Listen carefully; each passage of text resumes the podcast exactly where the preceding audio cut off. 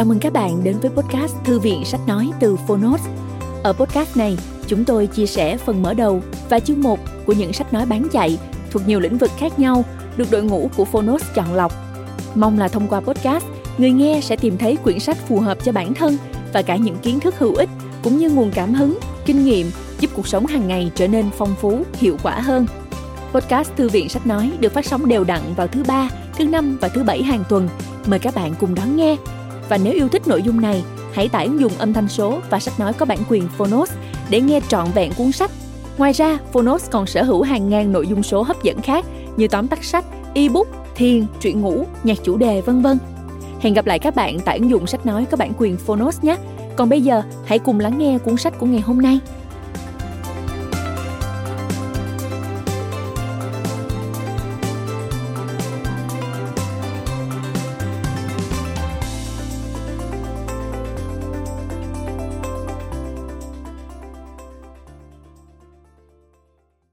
Bạn đang nghe từ Phonos. Bàn về ham muốn. Tại sao chúng ta muốn thứ mà ta muốn? Tác giả William B. O'Reilly Người dịch Nhóm tâm lý học tội phạm Độc quyền tại Phonos Phiên bản sách nói được chuyển thể từ sách in theo hợp tác bản quyền giữa Phonos với công ty cổ phần sách Thái Hà.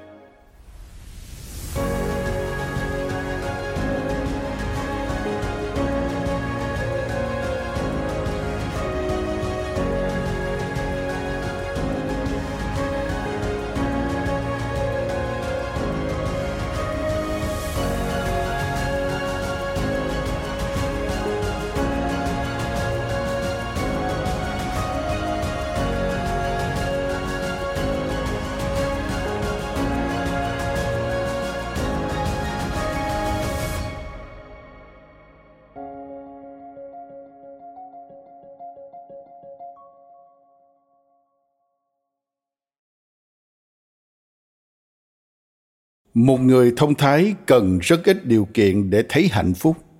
Nhưng đối với một tên ngốc thì không gì có thể thỏa mãn được y. Đó là lý do tại sao hầu như ai ai cũng đều khốn khổ. Theo là Rochefoucauld. Ham muốn là một chủ đề mà ở đó, góc nhìn đúng đắn chỉ có thể đạt được bằng cách đảo ngược gần như hoàn toàn những quan điểm thông thường của đám đông theo Bertrand Russell. Giới thiệu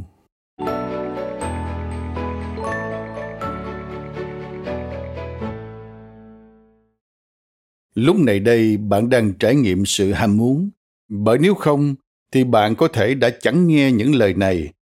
Ngay cả khi bạn đang làm việc đó theo yêu cầu của người khác, bạn vẫn bị thôi thúc bởi ham muốn làm hài lòng người đó và nếu ngừng nghe, thì đó không phải vì bạn đã hết ham muốn, mà bởi vì ham muốn của bạn đã thay đổi. Chúng ta ngập chìm trong ham muốn, gần như trong mỗi phút giây ta thức. Nếu ngủ, thì ham muốn tạm thời được chế ngự, trừ khi mơ và những giấc mơ có thể sẽ được định hình bởi những ham muốn của chúng ta. Kỹ năng hình thành ham muốn thật phi thường chẳng có ai dạy chúng ta cách làm việc đó. Hơn thế nữa, nó còn là một kỹ năng mà chúng ta có thể luyện tập cả đời mà không biết mệt mỏi. Khi nói đến ham muốn, ai cũng là chuyên gia. Nếu có một giải olympic về môn ham muốn, thì tất cả chúng ta sẽ có mặt trong đội tuyển tham dự. Đau ốm và tuổi già có thể thay đổi thứ mà chúng ta ham muốn nhưng chúng không khiến ta dừng ham muốn. Hãy thử chặn dòng chảy của ham muốn trong giây lát. Bạn sẽ phải ngừng vặn người, ngừng gõ những ngón tay hay siết chặt các ngón chân. Bạn sẽ phải thả lỏng lưỡi trong khoang miệng và để mi mắt khép lại. Bạn sẽ ngồi ngã người ra ghế hoặc nằm xuống bất động. Trong khả năng của mình, bạn sẽ phải từ bỏ sự kiểm soát đối với hơi thở và để cho tâm trí trở nên trống rỗng. Nói cách khác, bạn sẽ phải bước vào trạng thái mà chúng ta gọi là thiền định. Và ngay cả thế, bạn vẫn không thể xóa sạch được ham muốn của bản thân, bởi bạn sẽ không ở trong trạng thái này trừ khi bạn không ngừng ham muốn duy trì điều đó. Người ta cần phải có ham muốn để cố gắng dập tắt ham muốn, mà thường là không thành công. Nếu thử trải nghiệm trên, thì bạn sẽ phát hiện ra tâm trí của mình gần như không bao giờ trống rỗng. Những ý nghĩ mới sẽ nảy sinh. Nhiều ý nghĩ trong số đó sẽ thể hiện sự tham muốn. Bạn có thể thấy mình đang đói và muốn ăn. Hay bạn đang cảm thấy khó chịu và muốn cựa quậy. Bạn có thể trải qua cảm giác tức giận bởi nỗi thất vọng về những ham muốn trước đây hoặc cảm giác lo âu bởi những ham muốn về tương lai. Thử nghiệm này cũng giống với thiền định, hay còn được biết tới là tọa thiền. Bằng cách thực hiện thiền định, các thiền sư thấu tỏ được quá trình mà những ham muốn âm thầm hình thành bên trong chúng ta. Ham muốn làm thế giới này trở nên sinh động. Nó hiện diện nơi đứa bé đang khóc đòi sữa. Nơi bé gái đang loay hoay, giải một bài toán người phụ nữ gặp người mình yêu và quyết định có con sau đó. Hay bà cụ khom người trước khung tập đi, dịch chuyển từng bước chậm chạp, dọc theo hành lang của viện dưỡng lão để nhận bức thư của mình. Khi tước bỏ ham muốn khỏi thế giới này, bạn sẽ ở một nơi mà sự sống đóng băng. Có người không có lý do gì để sống và chẳng có lý do nào để chết. Một số người có ít ham muốn hơn, phần nhiều những người còn lại. Một số người thiếu ham muốn vì họ bị trầm cảm. Một số người khác thì thiếu ham muốn vì họ đã giác ngộ. Trạng thái giác ngộ này thường là kết quả cuối cùng sau nhiều năm nỗ lực với một ham muốn mãnh liệt là giải thoát bản thân khỏi sự kìm kẹp của ham muốn vì chúng ta liên tục trải nghiệm sự ham muốn, nên chúng ta không nhận ra sự hiện diện của chúng.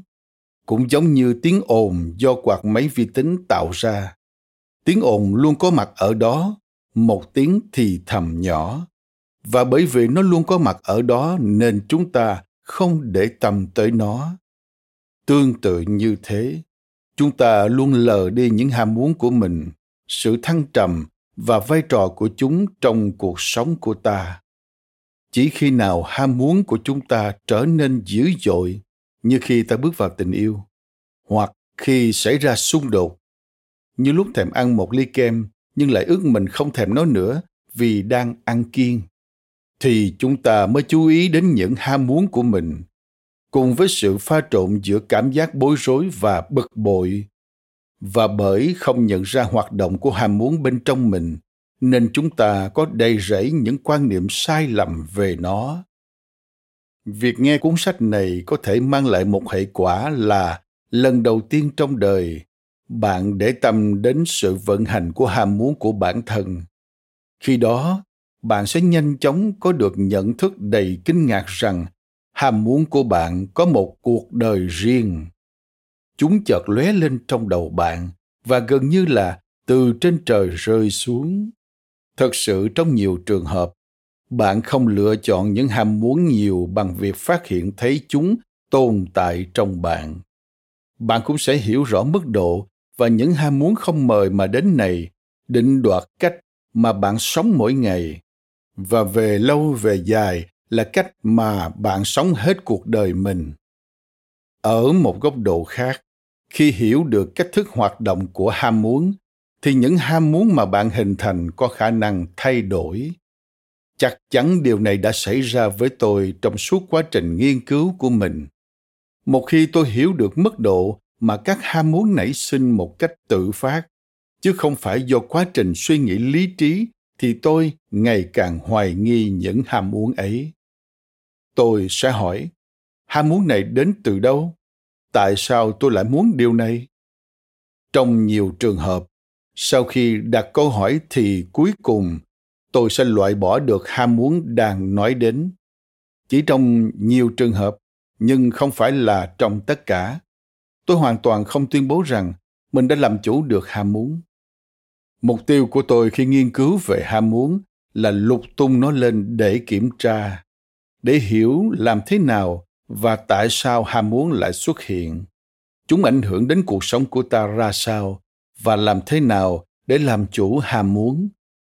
Khi theo đuổi mục tiêu này, tôi xem xét những lời dạy về ham muốn của Phật giáo, Đạo giáo, Ấn Độ giáo, người Amish, người Seker và các vị thánh công giáo, cũng như những điều mà các triết gia Hy Lạp và La Mã cổ đại, cũng như các triết gia châu Âu thời hiện đại đã nói đến.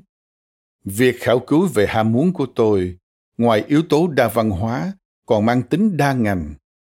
Sau khi xem xét các tác phẩm của các triết gia và nhà tư tưởng tôn giáo, tôi còn nghiên cứu khoa học về việc làm thế nào và tại sao chúng ta lại hình thành những ham muốn đã có rất nhiều người suy ngẫm và viết về ham muốn trong vài thiên niên kỷ qua và thính giả hẳn sẽ tự hỏi, vậy còn gì để nói về chủ đề này?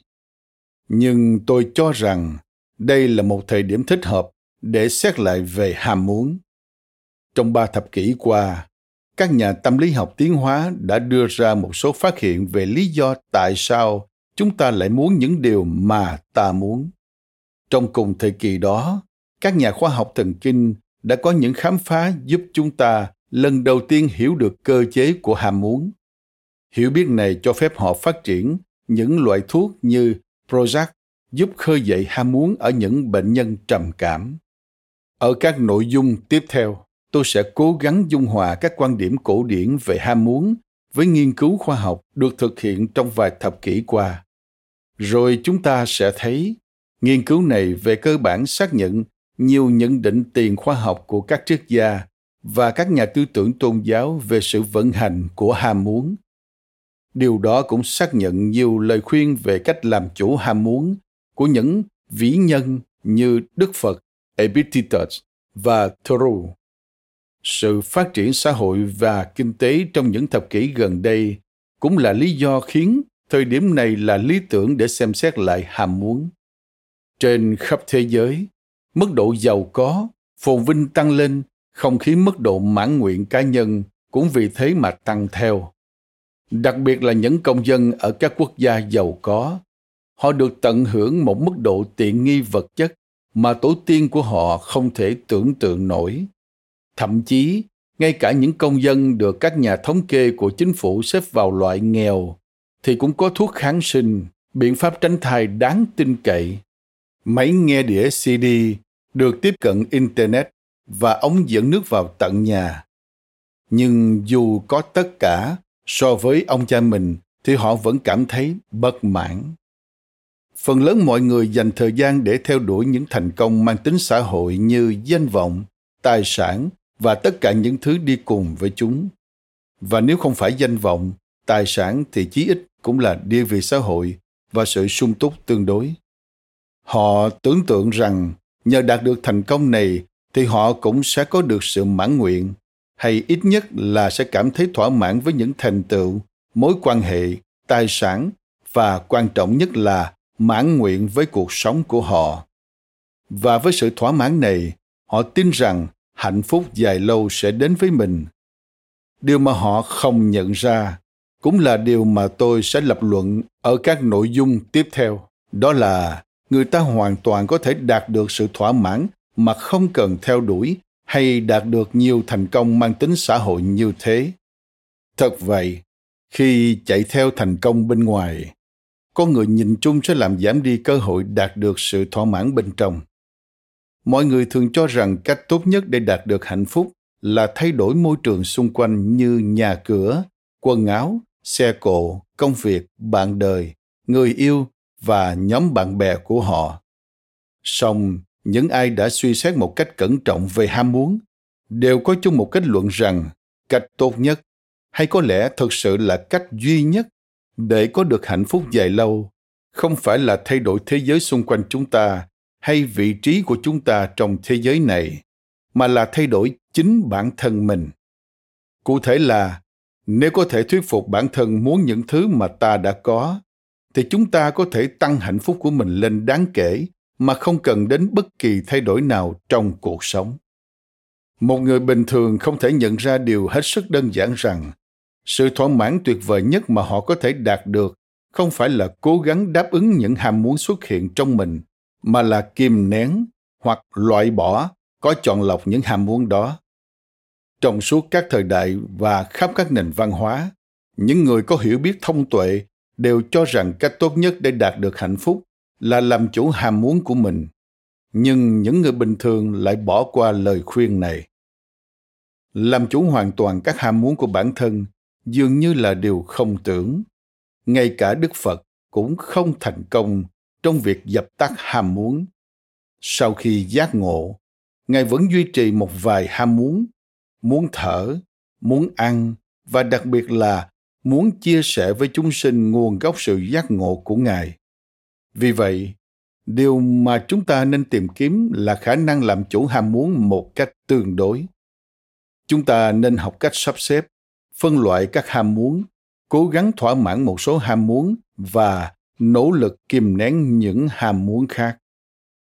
Vậy làm sao để biết được khi nào chúng ta đã làm chủ được ham muốn? Đó là khi chúng ta trải qua cảm giác mà phần lớn những người từng suy nghĩ nghiêm túc về ham muốn đều hướng tới cảm giác yên bình. Đây không phải là cảm giác do thuốc an thần mang lại, mà là khi chúng ta thấy mình may mắn được sống bất kỳ cuộc đời nào mà số phận an bài cho mình. Là dù rơi vào hoàn cảnh sống nào, chúng ta vẫn cảm thấy hạnh phúc trọn vẹn. Mức độ lo âu giảm xuống cùng với cảm giác chúng ta không còn ám ảnh với những thứ như một chiếc xe hơi mới, một ngôi nhà to hơn, một cơ bụng săn chắc. Những thứ mà chúng ta lầm tưởng rằng chỉ khi giành được, ta mới có được hạnh phúc dài lâu. Quan trọng hơn hết, nếu làm chủ được ham muốn trong chừng mực cho phép, thì chúng ta sẽ không còn coi thường cuộc sống mình đang có và sẽ thôi mơ mộng được sống cuộc đời của người khác. Thay vào đó chúng ta sẽ chấp nhận cuộc sống của riêng mình và sống trọn vẹn hết mình. Cuốn sách này được chia thành ba phần. Trong phần một, tôi xem xét về đời sống bí ẩn của ham muốn. Tôi bắt đầu bằng cách mô tả những trường hợp mà mọi người thấy bản thân họ chìm đắm trong ham muốn một cách đột ngột và khó hiểu. Cũng như những trường hợp mà những ham muốn vốn bị con người coi là hiển nhiên nhưng lại định hình cuộc sống của họ trong nhiều thập kỷ, bỗng nhiên biến mất. Tôi cũng xem xét nhu cầu mãnh liệt của con người là muốn tương tác và nhận được sự ngưỡng mộ từ người khác. Nếu muốn giành chiến thắng trong trận chiến với những ham muốn bất hảo, thì việc hiểu được chúng sẽ có ích cho chúng ta. Chính vì lý do này mà trong phần 2 của cuốn sách, tôi xem xét những điều mà các nhà khoa học đã khám phá được về ham muốn về cách chúng ta hình thành nên ham muốn và tại sao lại hình thành những ham muốn đó? Tôi bắt đầu bằng một cuộc thảo luận về cấu trúc của ham muốn và nguồn gốc của ham muốn trong chúng ta. Sau đó, tôi tiếp tục mô tả một số nghiên cứu được tiến hành bởi các nhà tâm lý học và nhà khoa học thần kinh về những điều diễn ra trong não bộ khi chúng ta ham muốn. Sau đó, tôi suy đoán về cách thức mà chúng ta tiến hóa khả năng ham muốn và những ham muốn cụ thể nào dần dần được gắn chặt vào chúng ta do quá khứ tiến hóa của chúng ta? Bởi sự thiết lập này mà chúng ta có xu hướng hình thành nên những ham muốn nhất định nào đó. Nhưng điều đó không có nghĩa là bằng cách nỗ lực thỏa mãn các ham muốn đó ta sẽ đạt được một cuộc sống hạnh phúc hoặc ý nghĩa. Trong phần 3, tôi xem xét lời khuyên về cách làm chủ ham muốn được đưa ra qua hàng thiên niên kỷ và ở khắp các nền văn hóa, bao gồm tôn giáo, triết học và cả những lời khuyên được coi là lập dị nhất. Tôi muốn lưu ý ngay từ đầu với thính giả rằng ở các nội dung tiếp theo, tôi sẽ không cung cấp một phương pháp thần kỳ để có thể ngay lập tức xóa bỏ những ham muốn bất hảo một cách dễ dàng. Thay vào đó, những gì mà tôi mang lại là sự hiểu biết sâu sắc về cách thức hoạt động của ham muốn vai trò của nó trong đời sống con người và mối quan hệ giữa sự hình thành ham muốn, thỏa mãn ham muốn và hạnh phúc của con người. Hy vọng rằng những hiểu biết này sẽ giúp thính giả cảm thấy thỏa mãn với cuộc sống của bản thân hơn, thay vì bị những quan niệm sai lầm về cách vận hành của ham muốn khiến cho bạn đau khổ như phần đông mọi người.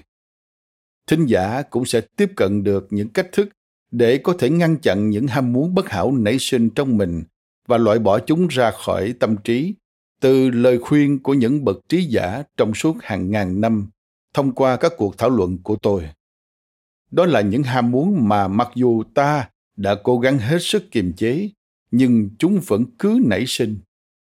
Một lần nữa, tôi nhắc lại rằng, tôi không có giải pháp thần kỳ nào, bởi làm theo bất kỳ lời khuyên nào cũng đòi hỏi thời gian và nỗ lực nếu chúng ta thích những điều mà các phật tử thiền tông đã nói về cách làm chủ ham muốn, thì chúng ta có thể dành hàng giờ đồng hồ để yên lặng ngồi thiền. Nếu thích lời dạy của người amish chúng ta có thể gia nhập một cộng đồng amish nếu họ muốn thu nạp chúng ta. Nếu đồng tình với lời dạy của các triết gia khắc kỷ, thì chúng ta có thể dành thời gian tìm hiểu các tác phẩm của họ. Nhưng tôi xin nói thêm rằng thời gian và công sức mà chúng ta bỏ ra để cố gắng làm chủ ham muốn có lẽ sẽ ít hơn đáng kể so với việc đầu hàng trước ham muốn và rồi tiêu tốn thời gian, nỗ lực làm việc không ngừng nghỉ để thỏa mãn bất cứ ham muốn nào trôi nổi trong đầu óc mình. Phần 1 Đời sống bí mật của ham muốn.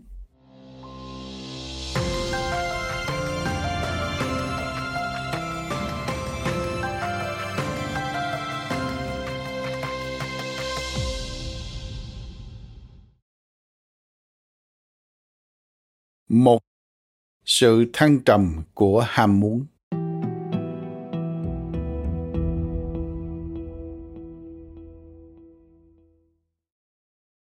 Vậy là ta đã phí phạm đời ta biết bao năm, vì ta tưởng đã gặp mối tình lớn nhất, và ta tưởng có thể sẵn sàng chết vì một người đàn bà thực ra không làm ta thích thú, chẳng hề hợp với sở thích của ta. Theo marcel proust. Một số ham muốn được hình thành nhờ vào các quá trình suy nghĩ lý trí. Giả sử tôi muốn ăn trưa. Tôi kết luận rằng cách tốt nhất để ăn trưa là lái xe đến một nhà hàng gần đây. Sau khi nhận ra tủ lạnh trong nhà đã hết thức ăn. Kết quả là tôi hình thành một ham muốn lái xe đến nhà hàng. Đây là quá trình hoàn hảo và đáng khen ngợi của lý trí tuy nhiên, sẽ là một sai lầm nếu cho rằng mọi ham muốn của chúng ta đều được hình thành như vậy. Ngược lại, nhiều ham muốn sâu sắc, có ảnh hưởng nhiều nhất đến cuộc đời chúng ta lại không có lý trí. Nghĩa là ta không dùng đến quá trình suy nghĩ lý trí để tạo nên chúng. Quả thật, chúng ta không tạo ra chúng mà chúng tự hình thành bên trong ta. Chúng chỉ đơn giản là xuất hiện trong đầu ta một cách đường đột, không mời mà đến trong khi chúng ngự trị ở đó, thì chúng kiểm soát cuộc sống của chúng ta. Một ham muốn nổi loạn có thể dẫm nát những kế hoạch mà chúng ta đặt ra cho cuộc đời mình, và do đó làm thay đổi số phận của ta. Nếu chúng ta hiểu được ham muốn, thật vậy, nếu chúng ta hiểu được thân phận của con người, thì chúng ta cần phải thừa nhận về khả năng tự phá của ham muốn. Sau đó chúng ta hãy xem xét một số trường hợp mà cuộc sống của những con người vô cùng lý trí bỗng bị đảo lộn hoàn toàn bởi sự xuất hiện đột ngột, không thể lý giải được của ham muốn. Rơi vào tình yêu là một ví dụ điển hình của một ham muốn, ảnh hưởng đến cuộc sống theo cách không tự nguyện. Chúng ta không thể dùng lý trí thuyết phục mình yêu và không thể dùng lý trí thuyết phục mình đừng yêu. Khi yêu vũ khí lý trí của ta ngừng hoạt động. Yêu cũng giống như bị cảm lạnh khi thức dậy. Hoặc nói đúng hơn là tỉnh dậy mà bị sốt. Chúng ta không đưa ra quyết định phải lòng ai đó, cũng như không quyết định mình bị cúm. Bệnh tương tư là một tình trạng ngược lại ý muốn của ta bởi một ngoại lực gây ra. Ngoại lực này là gì? Một số người sẽ nửa đùa nửa thật chỉ ngón tay về phía thần tình yêu để tố cáo. Chúng ta rơi vào lưới tình vì thần tình yêu đã chọn chúng ta là mục tiêu mà không hỏi ý ta trước và bắn một mũi tên truyền bệnh tương tư vào ta. Tôi nhận ra điều này chỉ là một huyền thoại, nhưng nó vẫn là một huyền thoại ẩn chứa khả năng giải thích đầy ấn tượng. Chúng ta cần lưu ý rằng, tương tư thì khác với dục vọng. Một số người có ham muốn tình dục cao có thể được thỏa mãn một cách dễ dàng với rất nhiều người. Ngược lại, một người tương tư trải nghiệm một ham muốn mãnh liệt theo bản năng giới tính thông thường với chỉ một mục tiêu, một con người cụ thể. Khi tương tư, chúng ta mất kiểm soát đáng kể đối với cuộc sống của mình. Khi bắt đầu hành động một cách ngốc nghếch, chúng ta thực sự trở thành kẻ khờ dại vì yêu. Triết gia khắc kỷ la mã, seneca mô tả tình yêu là tình bạn bị mất trí. Nhà cách ngôn người pháp françois duc de la rochefoucauld tuyên bố rằng, mọi đam mê đều khiến chúng ta phạm phải sai lầm, nhưng tình yêu là nguyên nhân dẫn đến những sai lầm ngu xuẩn nhất. Freud gọi bệnh tương tư là chứng rối loạn tâm thần của người bình thường. Nhà văn khôi hài Friendly Bucket đã tóm tắt sự ngu ngốc của bệnh tương tư bằng những lời sau. Những kẻ kết hôn vì tình yêu đã mắc phải một sai lầm nực cười. Lẽ ra việc kết hôn với bạn thân của bạn có vẻ hợp lý hơn chứ. Bạn quý mến người bạn thân của mình hơn bất cứ ai mà bạn từng yêu. Hẳn rằng bạn không chọn một người để kết bạn vì họ có chiếc mũi xinh xắn, nhưng đó lại là tất cả những gì bạn đang làm khi kết hôn. Bạn sẽ nói rằng, anh sẽ dành cả quãng đời còn lại bên em bởi vì bờ môi em. Mặc dù tình yêu lãng mạn có những thăng trầm quá nhiều thế kỷ, bệnh tương tư dường như vẫn mãi tồn tại quanh ta. Thi ca của Ai Cập cổ đại mô tả về một điều gì đó khá tương đồng với bệnh tương tư thời hiện đại. Một bài thơ được viết cách đây hơn 3.000 năm bắt đầu như sau. Đã bảy ngày trôi qua kể từ khi ta gặp được tình yêu của mình. Căn bệnh xâm chiếm ta, tứ chi của ta bị dẫn dắt. Ta không còn cảm nhận được cơ thể mình. Nếu bác sĩ đến thì thuốc của họ chẳng thể nào chữa được con tim ta cũng như thầy tế lễ không thể chẩn ra bệnh tình của ta. Họ nên nói đây nàng ấy sẽ chữa lành cho ta chúng ta cũng có thể tìm thấy trong những mô tả của sử gia hy lạp plutarch về tương tư như một căn bệnh ông kể rằng vào thế kỷ thứ ba trước công nguyên bác sĩ Erasistratus được yêu cầu chứng bệnh cho hoàng tử Antiochus, con trai vua Seleucus. Các triệu chứng của hoàng tử, giọng ấp úng, mặt đỏ bừng, đôi mắt lén nhìn trộm, mồ hôi trên người đột ngột túa ra, nhịp tim đập mạnh bất thường. Và khi không thể chịu được cảm xúc mãnh liệt của bản thân, anh ta sẽ rơi vào tình trạng bủng rủng, kiệt sức và tái nhợt. Chẩn đoán của Erasistratus đó là chàng trai đang tương tư.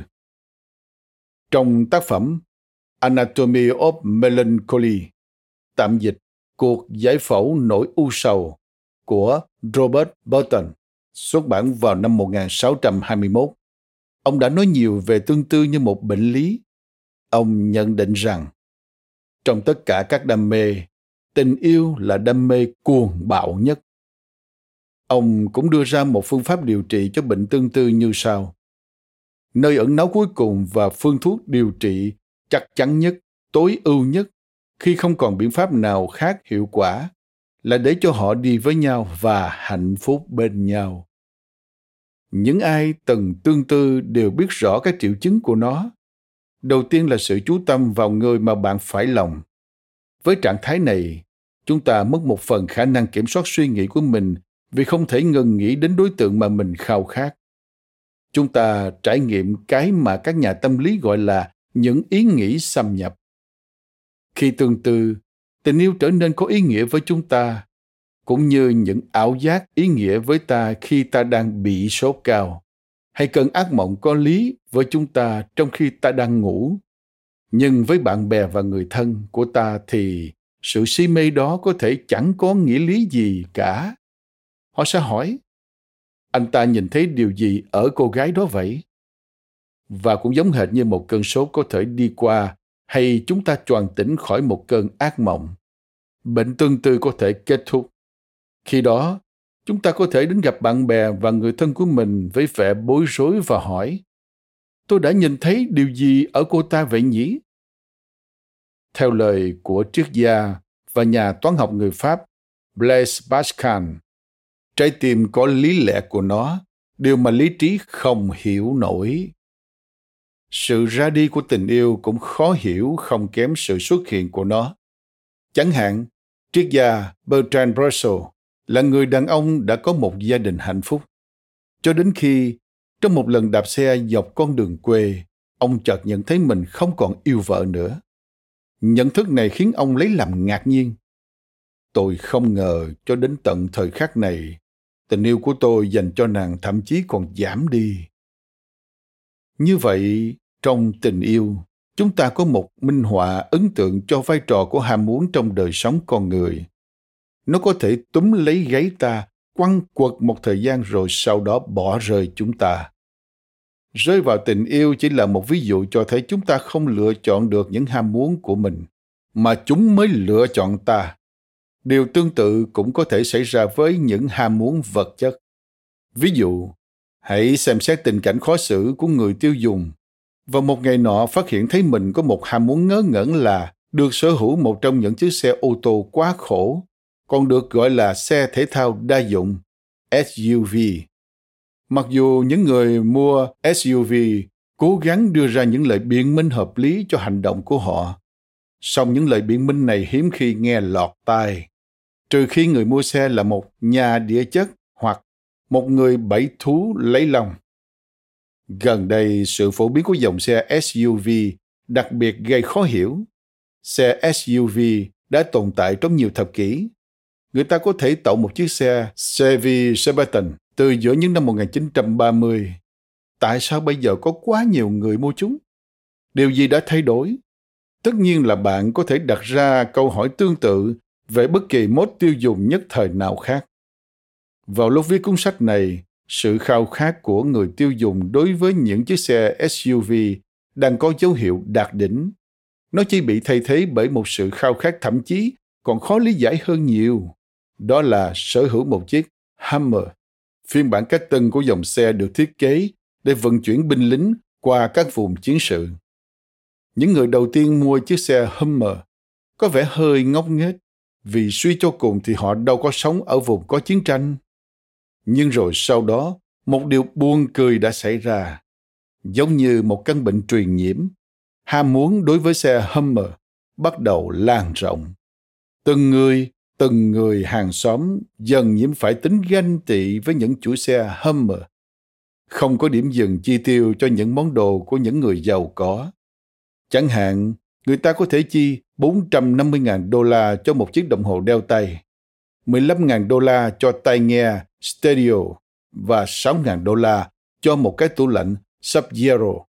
Gần đây tôi có đến thăm nhà một người sở hữu một trong những dòng tủ lạnh này. Tôi hỏi, tại sao họ gọi nó là Sub-Zero? Nghĩ rằng có lẽ bên trong chiếc tủ có khả năng làm lạnh khác thường. Chủ nhà đáp, họ gọi nó là Sub-Zero vì đó là chỉ số IQ phải có của tôi để chi tới 6.000 đô cho một chiếc tủ lạnh. Và kể cả khi không giàu có, người ta vẫn không ngừng sống như thể họ là người có tiền. Họ hình thành và hành xử theo những ham muốn vật chất bằng sự buông thả liều lĩnh Hãy xét đến trường hợp bà mẹ của ba đứa con đang thất nghiệp, không chồng. Bốn ngày sau khi mua chiếc xe Ford Mustang đã qua sử dụng, cô đã chi tới 2.736 đô la, hơn phân nửa giá trị của chiếc xe, để thay nắp trục bánh xe nhựa của nó bằng bánh xe mạ chrome. Cô giải thích, không gì tệ hơn mấy cái nắp trục bánh xe bằng nhựa. Ở Mỹ, sự ham muốn vô độ với hàng tiêu dùng là yếu tố chịu phần lớn trách nhiệm cho hơn một triệu người bị phá sản mỗi năm. Nó cũng chịu trách nhiệm cho việc tỷ lệ tiết kiệm quốc gia âm trong những năm gần đây. Có nghĩa là trung bình một người Mỹ trong một tháng không những không tiết kiệm được gì mà còn phải đi vay để trang trải cho lối sống của mình. Tất cả những điều này xảy ra ngay cả khi người Mỹ ngày nay được hưởng thụ một mức độ giàu có về vật chất mà ông bà tổ tiên của họ sẽ phải kinh ngạc. ví dụ khác về sự xuất hiện đường đột của ham muốn và cách mà nó có thể thay đổi cuộc sống của chúng ta. Hãy xét đến trường hợp của Thomas Merton. Merton sinh năm 1915. Thời đại học, ông là một mẫu sinh viên điển hình, ngập trong thú vui xác thịt. Ông uống rượu như hũ chìm và chạy theo một đám đông ăn chơi trác tán. Thậm chí còn có con ngoài giá thú. Theo lời tự bạch thì ông là một kiểu người cực kỳ đáng ghét, rỗng tuếch, ích kỷ, ăn chơi phóng đoán, yếu đuối, thiếu quyết tâm, vô kỷ luật, ham nhục dục, tà dâm và kiêu ngạo. Tôi thấy bản thân thật đáng kinh tởm. Vậy mà trong vòng chưa đầy một thập kỷ, ông không chỉ là một tín đồ công giáo mộ đạo, một thầy tu trong tu viện mà còn là một tu sĩ dòng Trappist, Nghĩa là ông đã đưa ra lời thề im lặng và chấp nhận sống một cuộc đời khổ hạnh. Trong cuộc đời, bất cứ khi nào ai đó đi xa, về phương diện cá nhân, không phải phương diện vật lý, thì câu hỏi thú vị là người đó đã đi từ điểm A đến điểm B như thế nào? Trong trường hợp của phần lớn những người du hành, động cơ cho chuyến đi của họ vẫn còn là một bí ẩn vì họ hoặc là không nhận biết được những động cơ của mình hoặc ý thức được chúng nhưng không thể hay không sẵn lòng nói ra điều gì đã thôi thúc họ đi theo con đường đời đó. Trong trường hợp của Merton, chúng ta thật may mắn. Cuốn tự truyện Seven Story Mountain, tạm dịch ngọn núi bảy tầng, của ông trình bày rất chi tiết tâm lý của một người đàn ông trong quá trình chuyển hóa. Trước tiên, chúng ta hãy xem xét ham muốn của Merton là chuyển sang công giáo. Đó là ví dụ kinh điển về một ham muốn tự phát. Đột nhiên một cái gì đó bắt đầu khuấy động trong tôi. Một cái gì đó bắt đầu nhắc nhở tôi, thôi thúc tôi. Đó là tiếng nói của một sự biến chuyển. Tiếng nói bảo Merton hãy đi tìm một linh mục và bày tỏ mong muốn được trở thành người công giáo. Ông đã hy sinh những thú vui cũ của mình để được dẫn dắt. Và trước khi biết đến nó, ông đã nung nấu một ham muốn được rửa tội. Ông hy vọng rằng những biến chuyển sẽ giúp ông đáp ứng ham muốn của mình theo ý của Chúa. Đối với hầu hết mọi người, đây sẽ là đoạn kết của câu chuyện. Nhưng Merton sớm nhận ra rằng còn có một suy nghĩ khác, một nửa đang tự hình thành trong tâm trí tôi. Một ham muốn còn mơ hồ là được trở thành linh mục. Sau một đêm uống rượu, Merton và những người bạn đang ngồi trên sàn nhà mở nhạc, hút thuốc và ăn sáng, thì ham muốn mơ hồ này lộ diện. Merton nói, ý tưởng này đến với tôi, tôi sẽ trở thành linh mục. Ham muốn là một sức hút mạnh mẽ và ngọt ngào, sâu lắng và dai dẳng. Đột nhiên có cảm giác đó, nó là một cảm nhận mới mẻ, sâu sắc và rõ ràng rằng đây là việc mà tôi thực sự cần phải làm. Sau quyết định trở thành linh mục, Merton cần phải quyết định mình nên gia nhập dòng tu nào.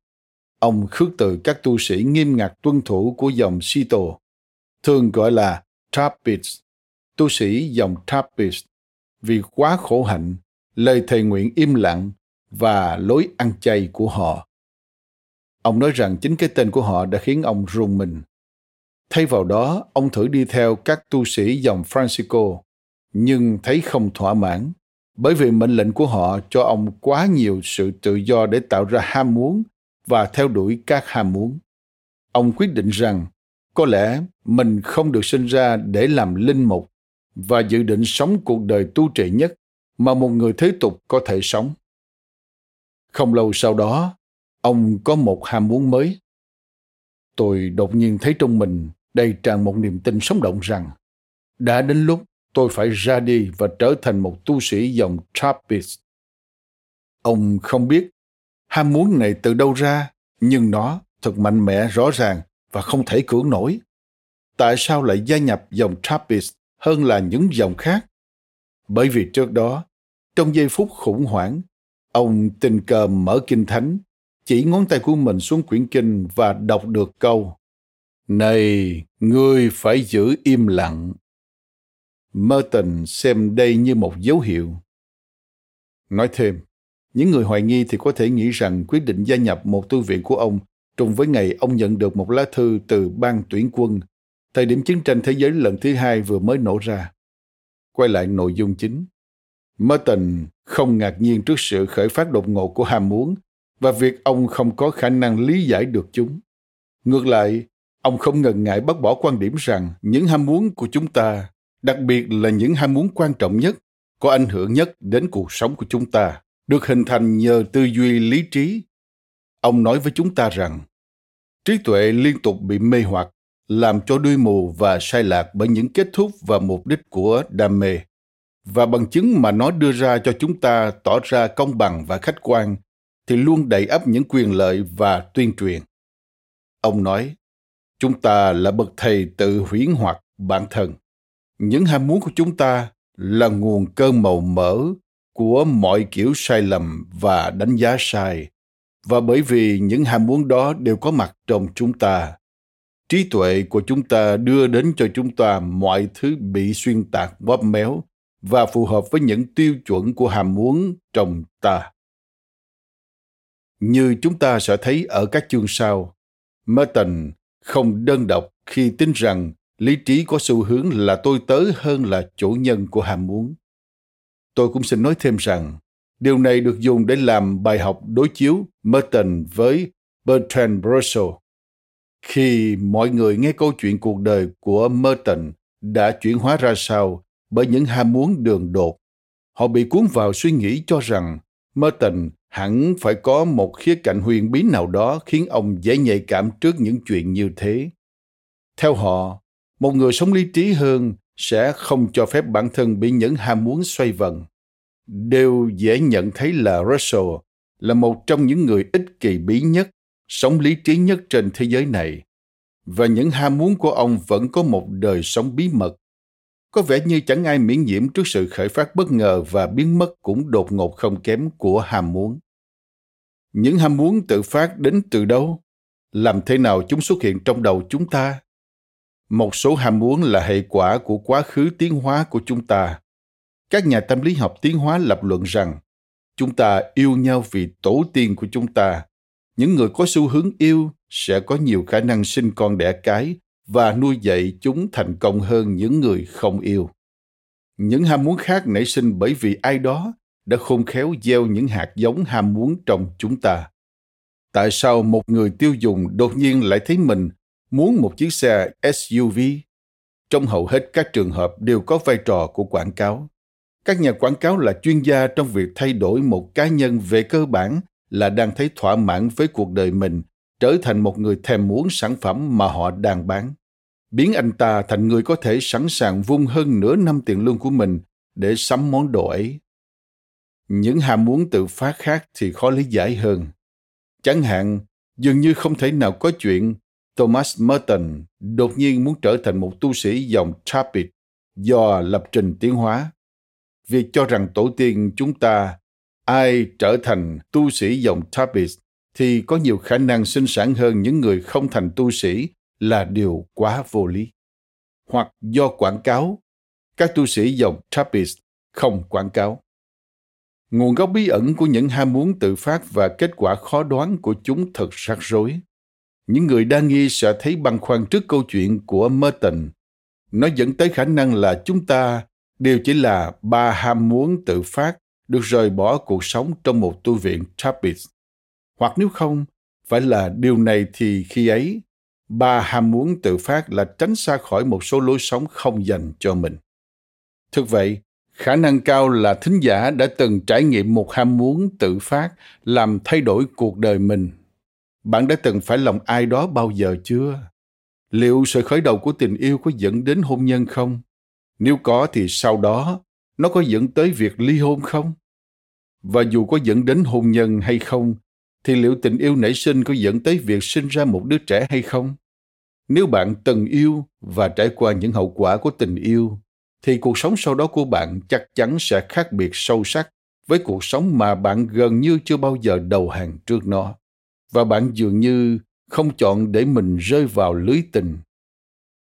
Thường thì trong cuộc sống, những ham muốn của chúng ta thay đổi theo thời gian, vì ham muốn này sẽ thay thế cho ham muốn khác hãy so sánh những ham muốn tha thiết nhất của bạn vào lúc bạn mới 10 tuổi và hiện tại. Chắc hẳn đã có một sự khác biệt. Điều đã xảy ra là dần dà cùng với thời gian, một số ham muốn trước đây của bạn đã được thỏa mãn và bạn tiếp tục tạo nên những ham muốn mới. Trong khi có những ham muốn dường như không thể nào thỏa mãn được, và bạn đã từ bỏ chúng để nghiêng về ham muốn khác. Đây là bản tính của con người. Một cái đầu đầy rẫy những ham muốn, nhưng ham muốn trong vòng nghi vấn thì thay đổi theo từng năm và thậm chí trong từng phút. Điều này cũng tựa như nước của một dòng sông đôi lúc dòng chảy của ham muốn dừng lại và ai đó sẽ trải qua cảm giác mà tôi gọi là một sự khủng hoảng về ham muốn. Trước khi tiếp tục đi sâu hơn vào việc xem xét những cuộc khủng hoảng đó, hãy để tôi giải thích về sự khác biệt giữa một cuộc khủng hoảng ham muốn và một cuộc xung đột của ham muốn.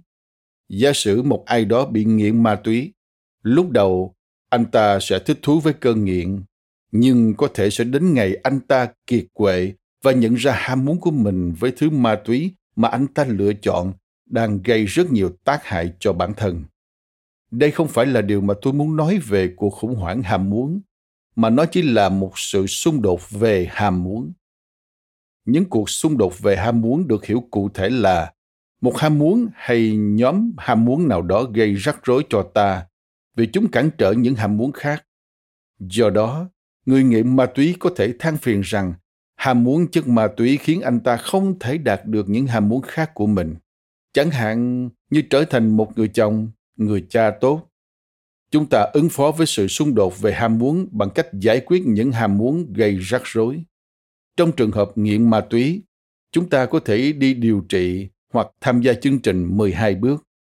Ngược lại, trong cuộc khủng hoảng về ham muốn, không phải một vài ham muốn nào đó mang lại rắc rối cho ta, mà là toàn bộ ham muốn của chúng ta. Đó có thể là do ham muốn của chúng ta có vấn đề hoặc bị mất đi khiến cho ta phiền muộn. Theo tôi những cuộc khủng hoảng về ham muốn có ba loại. Loại đầu tiên bạn đột nhiên mất đi khả năng ham muốn. Loại thứ hai bạn giữ được khả năng ham muốn nhưng tự nhiên có cảm giác chán ghét không phải về một ham muốn nào đó gây ra sự xung đột, mà là về toàn bộ những ham muốn của bạn. Trong loại thứ ba, bạn gặp phải một cuộc khủng hoảng về ý nghĩa cuộc sống. Bạn vẫn giữ được khả năng ham muốn nhưng không còn thấy ý nghĩa gì trong việc ham muốn cả. Giờ hãy để tôi làm rõ ba cuộc khủng hoảng này. Chúng ta đều trải nghiệm sự mất khả năng ham muốn. Trạng thái này thường được gọi là sự buồn chán. Tất nhiên ý tôi không phải là kiểu buồn chán mà bạn thường gặp. Chẳng hạn như chán một công việc nào đó.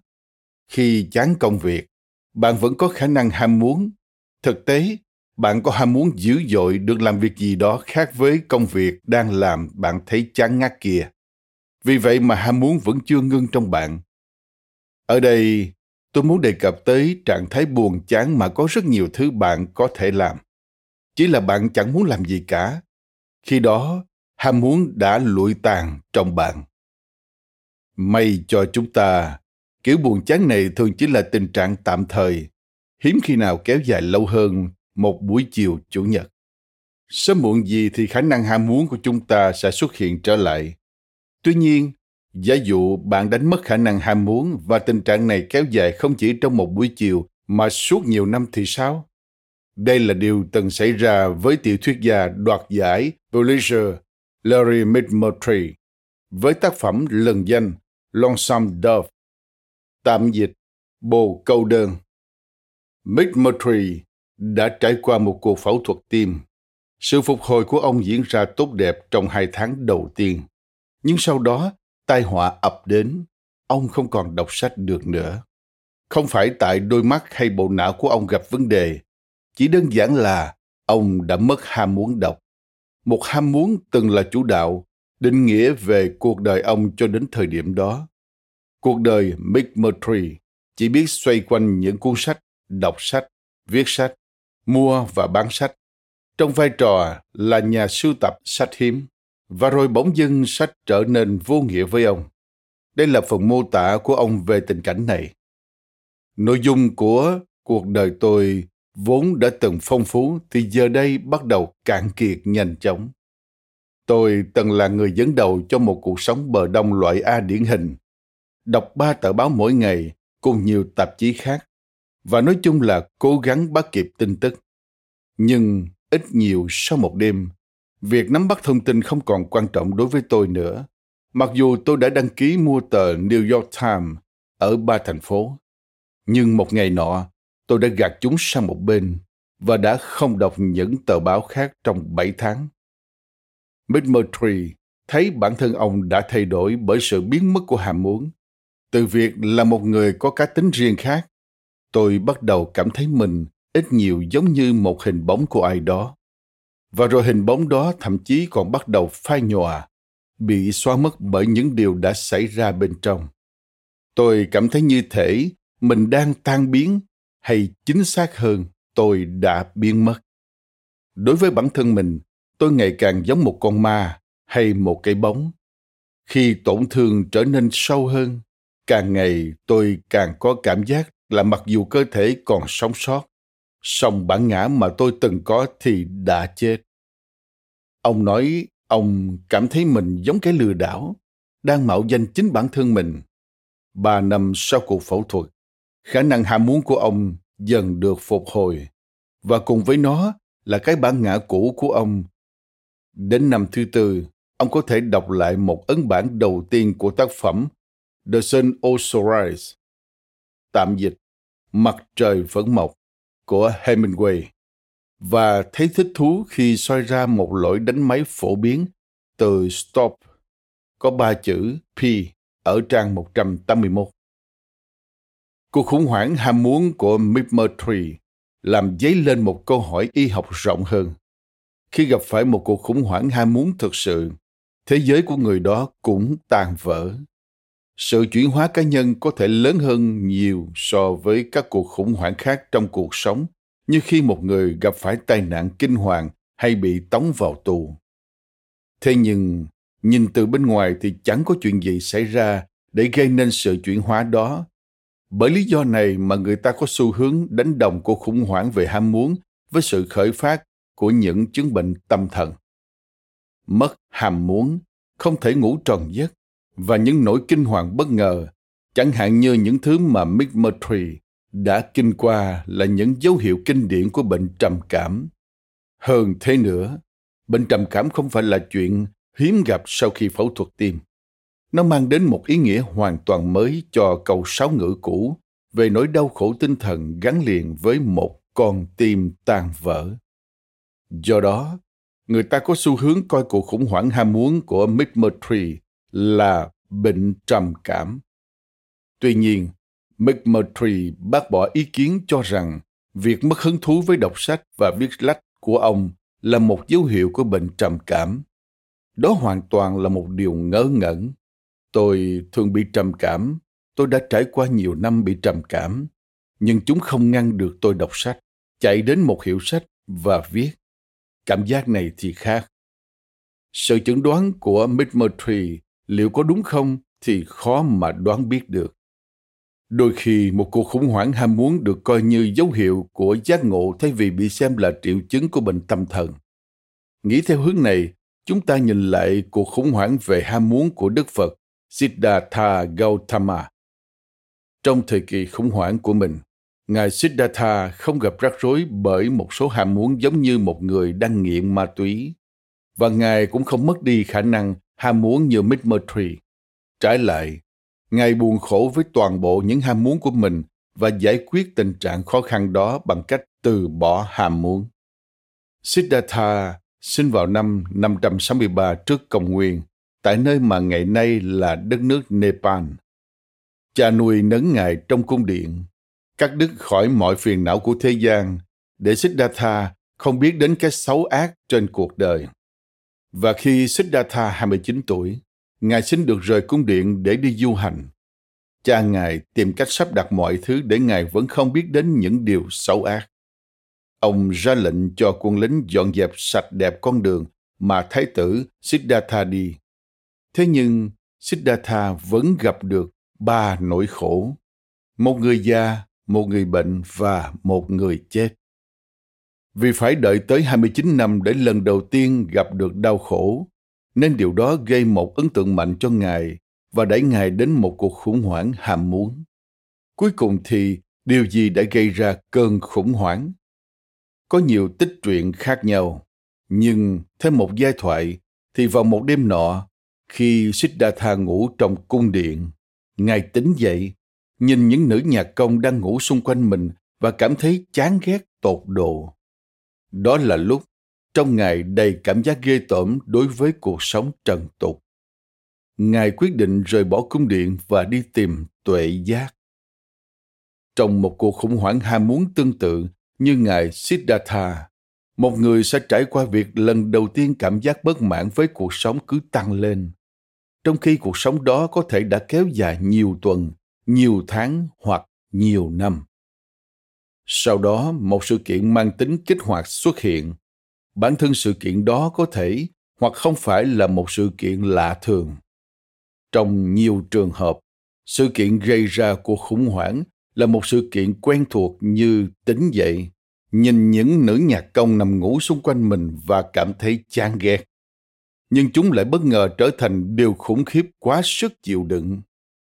Đây là cách mà một học giả Phật giáo mô tả quá trình con người trải qua khi họ gặp phải một cuộc khủng hoảng về ham muốn.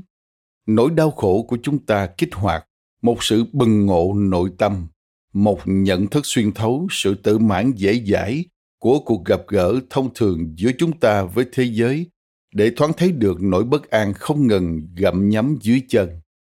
Khi sự thấu hiểu này xuất hiện, dù chỉ trong giây lát, thì nó có thể khiến một cuộc khủng hoảng cá nhân sâu sắc xuất hiện. Nó lật đổ những mục tiêu và giá trị quen thuộc. Nó chế nhạo những mối bận tâm thường ngày của chúng ta, khiến cho những vui thú trước đây của chúng ta trở nên vô vị có thể rút ra một bài học khi đối chiếu giữa trải nghiệm của ngài Siddhartha với cái mà ngày nay chúng ta gọi là khủng hoảng tuổi trung niên. Những người trải qua một cuộc khủng hoảng tuổi trung niên điển hình thường không cảm thấy chán ghét những ham muốn hiện tại của họ, giống như ngài Siddhartha. Trái lại, họ cảm thấy chán ghét bởi mức độ nghèo nàn ít ỏi mà những ham muốn hiện tại của họ đang được thỏa mãn.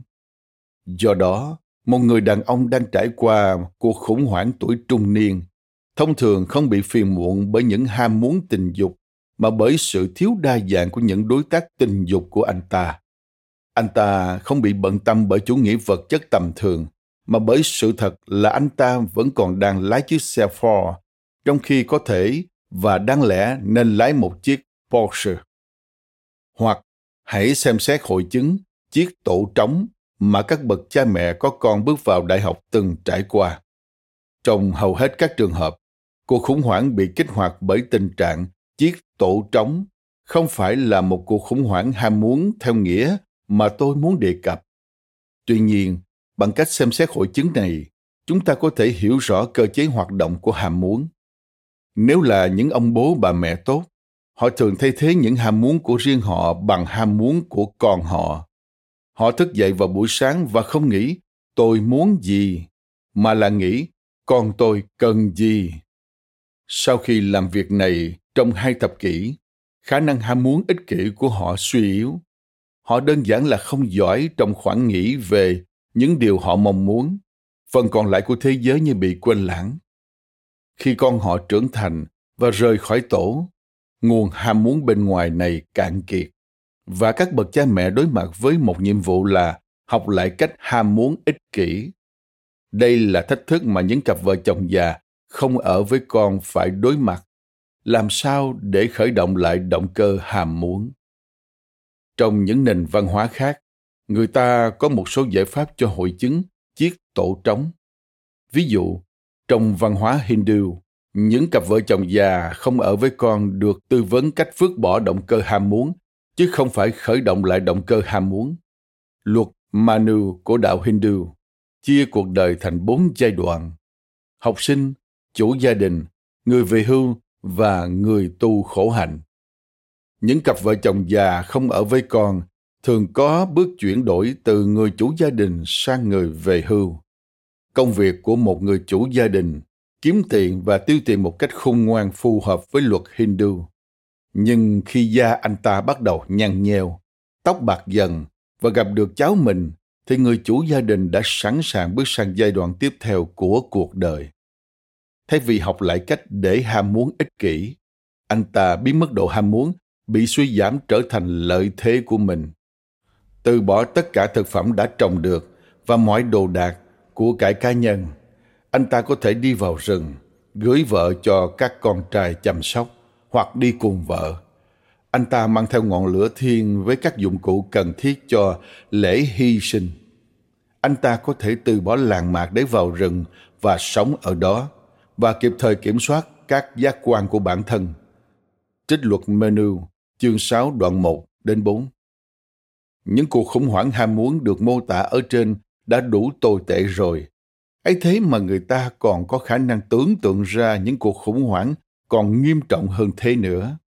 Ví dụ, hãy xét đến sự bắt giữ cuộc sống của nhà văn người Nga Lev Tolstoy khi ông trải nghiệm cơn khủng hoảng ham muốn ở độ tuổi ngoài 40.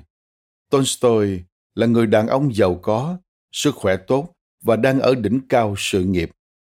Cũng giống như hầu hết mọi người, ông tràn đầy ham muốn, nhưng rồi một chuyện kỳ lạ bắt đầu xảy ra. Ông bắt đầu trải nghiệm những khoảnh khắc bối rối. Chúng sẽ qua đi, để rồi lại tái diễn. Ông nói rằng những khoảnh khắc đó luôn được biểu hiện qua những câu hỏi để làm gì, nó dẫn đến điều gì. Lúc đầu ông phớt lờ những câu hỏi này, nhưng chúng cứ liên tục xuất hiện trong tâm trí. Ví như khi xem xét đến nhu cầu của con cái hay của những người nông dân trong khu đất của ông, ông đột nhiên tự nhủ rằng, để làm gì? Ngay cả danh tiếng trong giới văn chương của ông cũng không còn là nguồn vui nữa. Tôi sẽ tự nhủ, được rồi, mi sẽ nổi tiếng hơn cả Google hay Pushkin, Shakespeare hay Molière, hay nổi tiếng hơn hết thảy nhà văn trên thế giới này. Nhưng rồi sao nào? Và tôi không thể tìm ra câu trả lời. Ngay sau đó, Tolstoy gặp phải một cuộc khủng hoảng toàn diện về ham muốn. Tôi cảm thấy những thứ mà tôi từng đứng trên đó đã sụp đổ và rằng tôi chẳng còn lại gì dưới chân mình những điều mà tôi từng sống vì chúng không còn tồn tại và chẳng còn gì cả. Cuộc sống của tôi bị ngân trệ. Tôi có thể hít thở, ăn uống và ngủ nghỉ. Và tôi không thể không làm những việc này, nhưng đã không còn cuộc sống. Bởi vì những ước vọng khiến tôi cảm thấy có lý do để sống, để đạt tới đã không còn nữa. Nếu tôi ham muốn một cái gì đó, thì tôi đã biết trước rằng dù tôi có thỏa mãn hay không thỏa mãn ước vọng ấy của mình, thì tiếp theo đó sẽ chẳng có gì hết. Giả sử có một tiên nữ đến và tỏ ý sẵn sàng thực hiện mọi ước vọng của tôi, thì tôi sẽ không biết nói gì. Nếu ở trong tôi còn có thứ không phải ước vọng, mà chỉ thói quen ước vọng như trong những giây phút say rượu xưa kia, thì lúc tỉnh táo, tôi biết rằng cái đó chỉ là hư ảo, rằng chẳng có gì để ước vọng nữa ngay cả nhận biết chân lý, tôi cũng không thể ước vọng nữa, bởi vì tôi đoán được nó là cái gì. Chân lý ấy là cuộc sống là vô nghĩa. Đối với tolstoy, có vẻ như ai đó đã chơi một trò đùa ác độc và ngu ngốc với ông bằng cách đặt ông vào thế giới này và thích thú xem tolstoy đạt được thành tựu của thế gian. Để rồi lại phát hiện ra tất cả chẳng có nghĩa lý gì hết. Tolstoy nói với chúng ta rằng, điều ngạc nhiên duy nhất của ông là ông không nhận ra điều này ngay từ đầu. Suốt cuộc đời ông đã vô tư để cho những ham muốn của mình bay nhảy tự do. Chỉ đến bây giờ, ông mới vỡ ra minh thực dại dột khi làm thế. Cuộc khủng hoảng ham muốn của Tolstoy khác với những cuộc khủng hoảng được thảo luận trước đó Larry McMurtry nhận thấy rằng mình không thể ham muốn, nhưng vẫn ham muốn được ham muốn. Ngài Siddhartha vẫn có khả năng ham muốn, nhưng lại ham muốn mình không còn ham muốn. Tolstoy không đánh mất khả năng ham muốn và không muốn từ bỏ ham muốn. Chỉ là ông không còn nhận thấy bất kỳ ý nghĩa gì trong việc ham muốn. Những gì Tolstoy trải qua là cuộc khủng hoảng ham muốn nghiêm trọng nhất một cuộc khủng hoảng về ý nghĩa cuộc sống Những cuộc khủng hoảng như vậy thật nguy hiểm vì chúng có thể dẫn tới kết cuộc tự sát. Và quả thật, trong suốt thời gian chịu đựng cuộc khủng hoảng, Tolstoy đã có ý định tự tử. Cuộc khủng hoảng ham muốn của Tolstoy phải mất nhiều năm trời để phát triển. Trong một trường hợp khác về một phụ nữ 65 tuổi, giấu tên, cuộc khủng hoảng ham muốn này chỉ mất vài phút.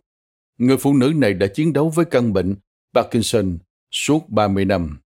Và dù các triệu chứng của bà đã trở nên nghiêm trọng, nhưng về mặt tâm lý, bà ấy đã chiến đấu ngoan cường. Bà ấy không bị trầm cảm và tâm trạng cũng không thay đổi thất thường. Rồi vào một ngày nọ của năm 1999, mọi thứ đã thay đổi. Trong vòng 5 phút, bà chuyển từ một người vui vẻ thành người bị trầm cảm nặng. Các bác sĩ đã tận mắt chứng kiến tình tiết diễn biến, ghi lại video sự thay đổi trong những biểu cảm của bà ấy và những lời mà bà thốt ra. Tôi không còn muốn sống nữa, không muốn nhìn, không muốn nghe, không muốn cảm nhận gì hết. Tôi chán ngấy cuộc sống này rồi. Tôi sống đủ rồi. Tôi không thiết sống nữa. Tôi chán ghét cuộc đời này.